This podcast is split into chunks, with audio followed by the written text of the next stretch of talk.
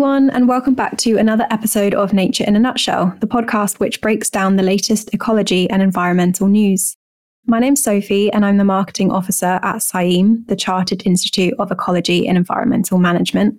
And today we're switching things up as I'm joined by my two colleagues, Douglas and Mark, who is kindly filling in for Jason today. They will be explaining the big news items from the past month that are affecting people and nature. Hi, I'm Douglas. I'm CIEEM's Policy Officer. I'm Mark. I'm Head of Professional Practice. And Mark, do you want to maybe tell the listeners a little bit about you and your background and your role at CIEEM? Sure, thank you. Yeah, it's great to be here. So I think I'm still the new boy at CIEEM. So I joined earlier this year in February. And my team here is responsible for professional standards and professional development. So basically making sure that ecologists and environmental managers have got the resources and the support that they need to be ambitious for nature and also for themselves. I did my own ecology degree in the mid to late 90s. And since then, I've done some research into habitat creation and soil formation and I've written and taught on various different environmental courses, particularly in colleges and universities. So, today we've got quite a jam packed episode thanks to recent news and developments from the government. Doug, what are we covering in today's episode? Yeah, so today we'll be talking about uh, delays to biodiversity net gain, the state of nature report, and nutrient neutrality. Well, let's kick things off first with the delay to biodiversity net gain because it's all we've been talking about this week. And it also follows on quite nicely from our previous episode with Dr. Julia Baker.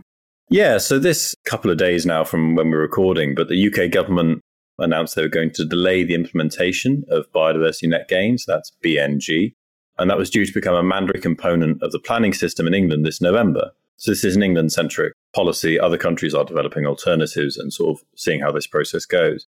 The updated timetable that was set up by the government now will require developers to deliver 10% BNG from January 2024.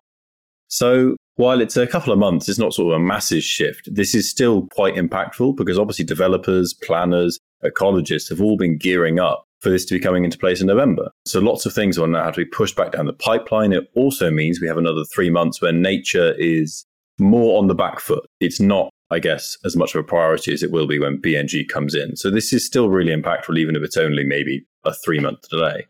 But to try and sort of alleviate some of the uncertainty surrounding BNG following this delay, the government have committed to publishing all guidance and regulations relating to BNG by the end of November. So this includes the statutory biodiversity metric. So this is critical for calculating the correct biodiversity gain. The draft biodiversity gain plan timetable, which will help developers prepare for what they will need to complete during the planning application stages. The habitat management and monitoring plan template. So this sets out how the improved significant on-site habitats we manage for the long term, sort of the longevity of projects. And then a package of BNG guidance that sort of is about advice for landowners, developers, local planning authorities around what their role and responsibility is in delivering BNG. Obviously, this is good that more advice and guidance is coming out. This has been one of the big criticisms and complaints by lots of groups that you know, this was due to come in place in November and they didn't have all the information, which they really need to have the information. You know, this is, it's kind of important you know what you're doing when you're going into it. Generally, the delay has not been welcomed by environmental groups in particular. Many sort of consider it to be unnecessary and very damaging to the government's own ability to meet targets associated with its 25 year environment plan and sort of the local nature recovery strategies of which BNG is a, I guess, a flagship component. So there is still concern that BNG would be pushed back even further. So it's, I guess, a silver lining that it's still coming in place in January and it'll be starting off the new year. So yeah, really, it's just sort of a watch this space situation. Not many people saw this coming. This came up really quickly and sort of out of nowhere. So it really blindsided a lot of people. And here's hoping it just sort of sticks to that January date and more information comes out about it, really. Yeah. And am I right in thinking that a lot of people found out from the BBC News article? Yeah, absolutely. I mean, the government hadn't actually released any information. It was a it was someone who talked to the BBC in the BBC article, and it wasn't until I think later that day, maybe you know, a good twelve, well, maybe eight hours after that BBC article, the government finally um, announced something. So it was a real day of uncertainty, and yeah, we were all sort of furiously emailing saying, "What's going on? The BBC have got this. Where have they got it from?" Yeah, I, that seems to be a bit of a trend at the moment with the government either trying to slide things under the radar or announcing things out of the blue or you know, Rishi Sunak not turning up to a climate conference in New York and not telling on he wouldn't turn up and then just not being there. So there's, yeah, there's lots of things going on. Very interesting. It makes for an interesting episode anyway. It does. Yeah, it makes for an interesting and topical one. Okay, well, let's move on to the State of Nature report then as well. Yeah, so this is uh, still with me. Many of us over the past week will have seen the sort of the government's decision to really roll back, I guess, what they're terming often as the green agenda. So the UK is now pushing back the deadline for the sale of new petrol and diesel cars. And they're also approving the development of the largest untapped oil field in the North Sea, Rosebank. So, I mean, this is really contrary, I guess, to what the government's previous credentials have been. I mean, this Conservative government, as sort of termed before, claimed itself to be the greenest government ever. When Rishi Sunak came in, he pledged to make some huge sort of changes to net zero or at least continue the trend. And these changes really aren't that. You know, these are massively impactful, particularly in very different sectors. So the sale of new petrol and diesel cars, although seemingly, well, that'll be good, you know, more sales, more money coming in. The industry has already started to move towards electronic vehicles and sort of to incorporating new charging stations and all this sort of thing. And so this, they've already developed these plans. So throwing this spanner into the works, it will cost, you know, millions and millions of pounds in terms of having to adapt what you're doing, all these changes. So this, the amount of uncertainty this creates is massive. And the Rosebank oil field has been met with huge amount of condemnation sort of across sectors. I mean, obviously the green sector is very against it, but lots of different sectors. And it's estimated that sort of all of the production of the Rosebank sort of oil field, this massive oil field in the North Sea, which is about 300 million plus barrels of oil, would be the equivalent to the annual emissions around 90 countries and about 400 million people. So that's many times the population of the UK. So it's really a question of why so many places, and the UK in particular, are making huge strides forwards in renewable technology. And it seems very backwards just to suddenly now start drilling for oil in the North Sea to start a huge project for it. It's really disheartening to see this. And it's really disheartening to see such a big project coming into it. And there's lots of arguments about how much money will actually be made from it. I mean, it's a Norwegian company, so there's a lot of uncertainty, really. And almost prophetically, I guess, at the same time this was all coming out and all these rollbacks were happening, the State of Nature report was released by the sort of State of Nature partnership. This was published for the UK and it contains some pretty sobering figures concerning our wildlife. So this is a report that uses huge amounts of available data, the most recent data, and sort of stretches back about 50 years in terms of the data they're using, so back to the 1970s. They uh, work with loads of different partnerships, things like Bat Conservation Trust, RSPB, uh, Amphibian and Wildlife Trust, so loads of different sort of UK trusts, but also overseas territories and crown dependencies. And they found that in the UK, species studied have declined by an average of 19% since 1970, that nearly one in six species are threatened with extinction in Great Britain, that 151 of the sort of 10,000 species examined had already become extinct since 1500s, and that invertebrates are being found in about 13% fewer places now than in 1970. So these are just some headlines. There's plenty on things like pollinating plants have reduced by about 54%. And I guess it's a bit nebulous and a bit difficult to get a handle on how significant these numbers are. I mean, 19% might not seem a lot, but it's all resulted in the UK being one of the most nature depleted countries on earth. And this is sort of primarily caused by massive intensification of agriculture on land. So we've really seen a huge amount of changing land use. Habitats have become incredibly restricted. They've become incredibly fragmented. And this sort of trend has continued. And this is sort of along with climate change, which is causing major changes to land and sea, uh, population range shifts, all this sort of thing. But, you know, our total farming productivity has continued to increase and the sort of the volume of fertilizer peaked in the 1980s and hasn't really, has leveled off a bit, but is still very high.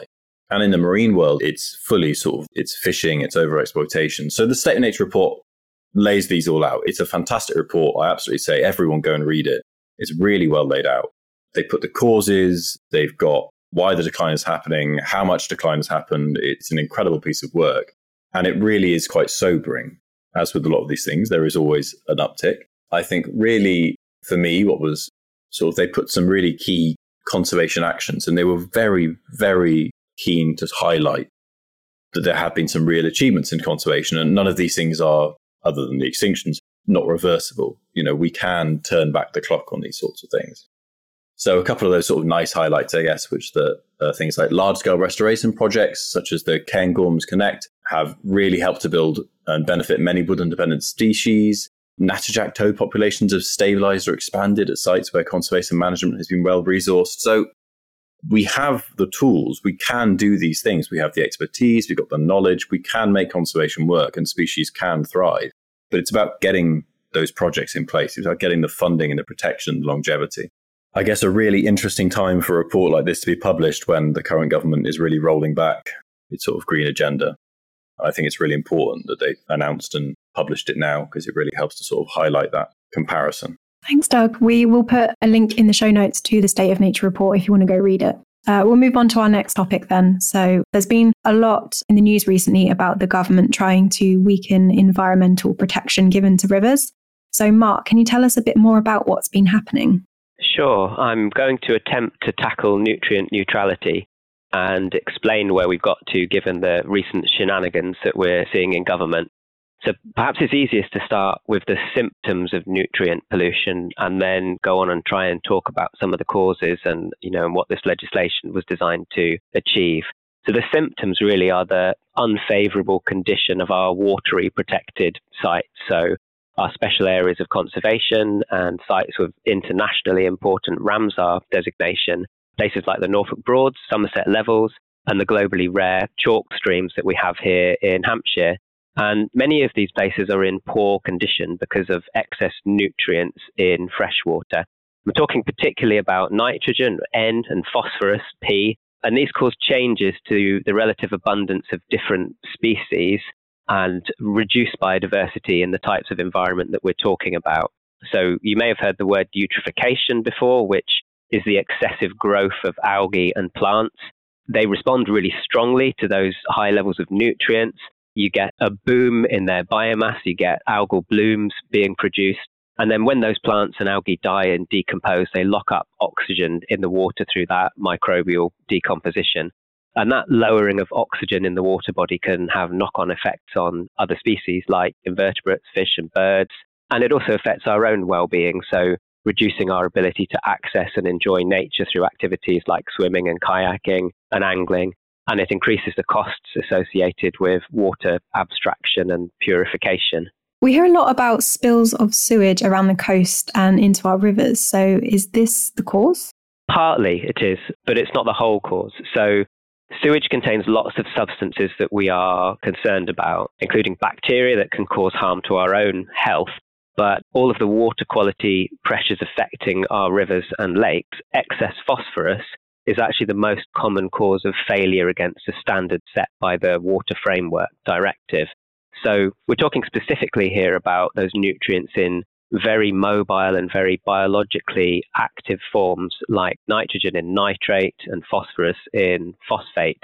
They're essential elements. It's important to say that. So, the growth of pretty much every organism on the planet, including us, requires those elements. Our DNA has got both nitrogen and phosphorus in it. Although there are actually a few weird and wonderful examples of some ancient single celled organisms that can swap out phosphorus for arsenic when they have to under really extreme environments is pretty fascinating. But basically, all life on Earth needs nitrogen and phosphorus. So they're only pollutants really where there's too much of them in the wrong place. And I think that's a little bit more difficult to explain sometimes than, for example, the presence of E. coli from sewage that can make us sick.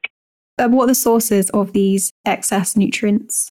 So the reason that we have too much N and P in water is because of both the permitted and the non permitted release of effluent from wastewater treatment works.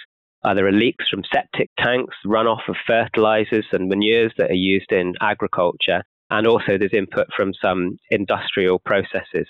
But the absolute core problem really is that these substances have been so valuable to us, particularly in agriculture, that we've worked out how to add more and more into our natural nutrient cycles. So for example, through industrial fixation of nitrogen from the atmosphere to make fertilizers, which is also really carbon intensive, and by mining phosphorus from rock. So basically, we've unbalanced our element cycles in a really big way and fertilized the planet. So globally, we think that we've approximately doubled the amount of reactive nitrogen that's available in this biologically active forms, which is a, a massive increase.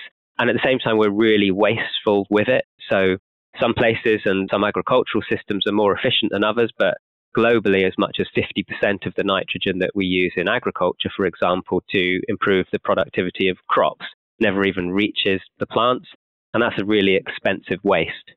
It sounds like a really big issue, but we don't hear that much in the news about nutrient pollution. Do you know why that is? What do you think? I think you're right. And arguably, even though we've unbalanced the nitrogen cycle even more than we have the carbon cycle, and we routinely hear about the impact of carbon, it's not talked about so much. And I think that is because it's more difficult to explain. So, especially if you've got bad memories thinking back to school and studying the nitrogen cycle and all those terms like nitrification and denitrification and ammonification. And I genuinely also think that that's a reason for some of the political tensions in that area where there's not enough basic understanding in government of the behavior and impact of elements to make the right long term decisions. Uh, the UN are aware of this issue. They've even released a slightly questionable song in 2019. Perhaps we'll put the link in the show notes to try and raise awareness of their work promoting the sustainable management of nitrogen and just to tell people that it's a thing that we should be concerned about. So, what is the nutrient neutrality approach? There are several areas of policy and initiatives to try and promote more sustainable use of nutrients and to minimize their impacts on the environment. So, in agriculture, for example, we have nitrate vulnerable zones. Specifically, we're talking here about new developments such as housing in catchments that may already be stressed. And that new development puts extra pressure on already vulnerable protected sites. The approach taken in England, nutrient neutrality, so in a nutshell, if you're a developer in one of the 27 odd catchments that are identified as being particularly at risk, then to get planning permission, you need to demonstrate that your development isn't going to be putting additional nitrogen or phosphorus. And in some catchments, it's either or, and in many catchments, it's both into the water. Inevitably, because we poo and we and we use detergents that contain phosphates, then any new development has the potential to send extra nutrients either straight to rivers through surface flow or via already stressed wastewater treatment plants. So the first step is to try and quantify the potential new inputs and local authorities in affected areas provide nutrient calculators that you can use to do that online that are based on the number of new houses you're proposing and the residents that are going to be living in them. And then the developer needs to work with ecologists and other specialists to try and satisfy the local authority that they've taken steps to prevent nutrients from reaching water, for example, through activities on site, like making sure we're using sustainable drainage systems. And then where extra nutrients are unavoidable, they need to propose mitigation to ensure that there's no net increase in nutrients in the catchment. So that type of mitigation can include shorter and longer term actions like the creation of wetlands and woodlands, the use of artificial constructed wetlands, and the planting of riparian buffer strips alongside watercourses. It's also possible for developers to purchase nutrient credits that fund mitigation elsewhere, but within the same catchment, so that we're trying to reduce the quantity of nutrients that are reaching those protected sites. So, Natural England and other organisations like the Wildlife Trusts and land agents and owners have been looking to acquire sites that can be used for habitat creation to reduce nutrient inputs elsewhere in the same catchment and then sell credits that developers can buy. Okay, well, that sounds a little bit confusing. And I'm sure I'm not the only one. Can you give us an example of this? Sure. So, to get planning permission, a developer needs to work out how much extra nitrogen and or phosphorus their development is going to be putting into the catchment and then they need to propose suitable avoidance and mitigation they might not have the space to do that within the footprint of their development especially if it's in an urban area and considering, for example, that as it develops, it can take half a hectare of new woodland to mop up the additional phosphorus produced by two houses. So instead, developers can buy these nutrient credits. Currently, one nitrogen credit under Natural England's scheme for the Tees catchment for nutrient mitigation costs £1,825. So if your development is going to be putting three kilograms of nitrogen into the catchment, then you would have to pay just under five and a half thousand pounds to mitigate that. And then that money funds the creation of habitat that can absorb nutrients as it develops and can be managed to meet multiple objectives relating to biodiversity. So also considering carbon and well-being, and that provides one funding model to help support restoration. Why did the government try to ditch nutrient neutrality then? So the main problem is that it takes time to identify and establish suitable sites for mitigation. So they have to be in the affected catchment. Demand for nutrient credits where these are needed has been, in some cases, outstripping supply. So the government has argued that this has slowed the building of new homes. And at the end of August, they proposed amendments to the Levelling Up and Regeneration Bill. And I quote, to no longer require the consideration of nutrient flows from urban wastewater as part of habitats regulations assessments. So basically, the government feel that house building is being held back by defective EU laws and that the new approach is a, a Brexit bonus. Basically, the amendment they proposed would require local authorities, when they're making decisions around planning, to assume that developments won't damage protected sites on the basis of this input of nutrients. And that's often despite their better judgment, their own knowledge of their catchments. And they would even be obliged to ignore any evidence that suggests otherwise, including evidence provided by the government's own advisors in Natural England. It was a really disappointing announcement, especially given how much effort the local authorities and others have put into researching and, and implementing mitigation measures. And as members of Wildlife and Countryside Link, we joined other organisations in expressing concern that this is really carving away at the habitats regulations and also places a burden on taxpayers rather than enforcing the polluter pays principle. So then things got interesting, and an influential voice also expressing concern was the government's own watchdog, the Office for Environmental Protection, whose chair wrote to the Secretaries of State for Levelling Up Housing and Communities and for Environment, Food and Rural Affairs, saying that the proposed changes will reduce the level of environmental protection and amount to a regression. And that's something that the government have kind of been consistently promising that they wouldn't do. The OEP said that the government hadn't adequately explained how, alongside this weakening of environmental law, new policies will ensure that we still meet our objectives around water quality and the condition of protected sites. It's been a bit of a roller coaster undoubtedly influenced by comments by the, the OEP and, and also by the widespread outcry from environmental groups. Labour led a rebellion in the House of Lords and actually voted down the proposed amendment. So, Shadow Minister Nick Thomas-Symonds said that the government had put forward an entirely bogus dilemma and not to pretend it's a choice between looking after our environment or building more houses, because it isn't.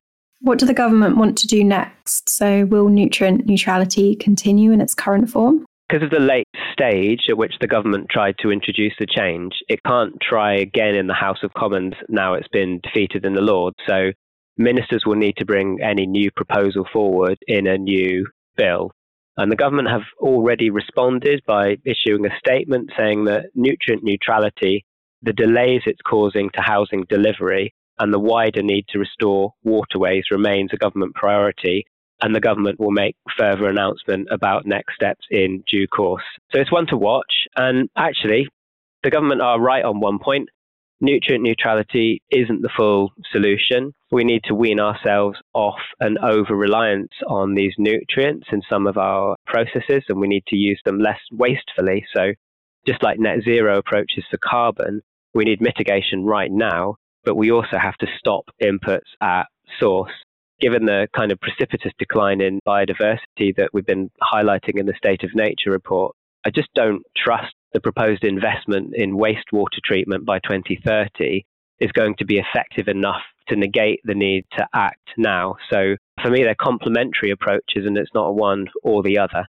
I also think we have a real opportunity through nutrient neutrality to help fund nature recovery, particularly through identifying opportunities for wetland and woodland creation, and also to drive and force more widespread adoption of sustainable nutrient management practices. And just like with BNG, any significant changes or delays are really frustrating, and not just to us as ecologists and environmental managers, but also to the developers and landowners who have been embracing this as an opportunity to innovate and to do the right thing for nature. Is there anything that we can be doing at home to help? we need to keep the pressure on. Practically, there are some things that we can do. Uh, we can all help a bit to reduce the surface runoff by protecting soils in our gardens and by keeping plants in the ground that absorb nutrients, avoid using paving and other impermeable surfaces in, in the garden that you know that make the ground more more flashy. We can also take steps to reduce the amount of nitrogen and phosphorus that our activities are causing to be added to the environment. For example, by choosing a more plant based diet that's more nutrient efficient, by buying organic food, where it's more likely that nutrients used in its production have been recycled from elsewhere, and also by swapping to eco friendly brands of detergents that are lower in phosphates there's an impact of some of those choices on our wallets, and we shouldn't necessarily have to make all of these decisions ourselves in a cost of living crisis. So, manufacturers, for example, of dishwasher tablets, which seem to represent a particular issue, must know the impact of their products on the environment, and they should be changing their formulae rather than relying on improved water treatment downstream that is then paid for by us as taxpayers. So, we need to do what we can as individuals and also for us as a professional body, we need to be really vigilant for any future attempts at weakening environmental legislation for political gain. And there are some positives through this because we like to focus on positives, particularly seeing the, the strength of people's reactions to the perception that environmental legislation would be reduced, and hopefully also a general increase in awareness of some of the issues relating to nutrient imbalances. Thank you so much, Mark. That was such a big deep dive into nutrient neutrality. I'm sure we're all experts now. So, as always, we are going to end on our positive news segment. So, I was delighted to hear that the golden eagle numbers in southern Scotland have soared to their highest in centuries, thanks to the pioneering conservation efforts of the South of Scotland Golden Eagle Project. So, Five years ago, only three breeding pairs remained in the area when the project began but now numbers have risen to 46. So that's amazing. And this is a particularly exciting bit of news for CIEEM as well, as the South of Scotland Golden Eagle Project won the 2022 CIEEM Best Practice Stakeholder Engagement Award and the Tony Bradshaw Best Practice Award at our annual awards last year. It's great to see them continuing their brilliant work with this project. And congratulations to all of them um, who are involved in this project. Mark, do you want to share your positive news story? I spotted one that's a bit further afield in Brazil, but this is news of the, the rediscovery of a species that had been thought extinct for uh, 186 years, or 186 years ago was the last time it had been seen, as part of an initiative to try and rediscover missing species. So, this was a species of small holly tree called Ilex sapiiformis, which is also known as the Pernambuco holly. It was um, feared to have been extinct, but thanks to the efforts of researchers in an urban city area exploring through the region, it's been um, spotted. The researchers uh, spotted its tiny white flowers. And although it's in an urban area now, it used to be rainforest. And a member of the expedition said that it was like finding a long lost and long awaited relative that you only know by old portrait. So that's fantastic news. And the hope now is to um, perhaps find some more individuals and establish a breeding program to resurrect its chances. Thanks for listening to another episode of Nature in a Nutshell. Please don't forget to go ahead and rate and review the podcast, and we'll see you next month. Bye.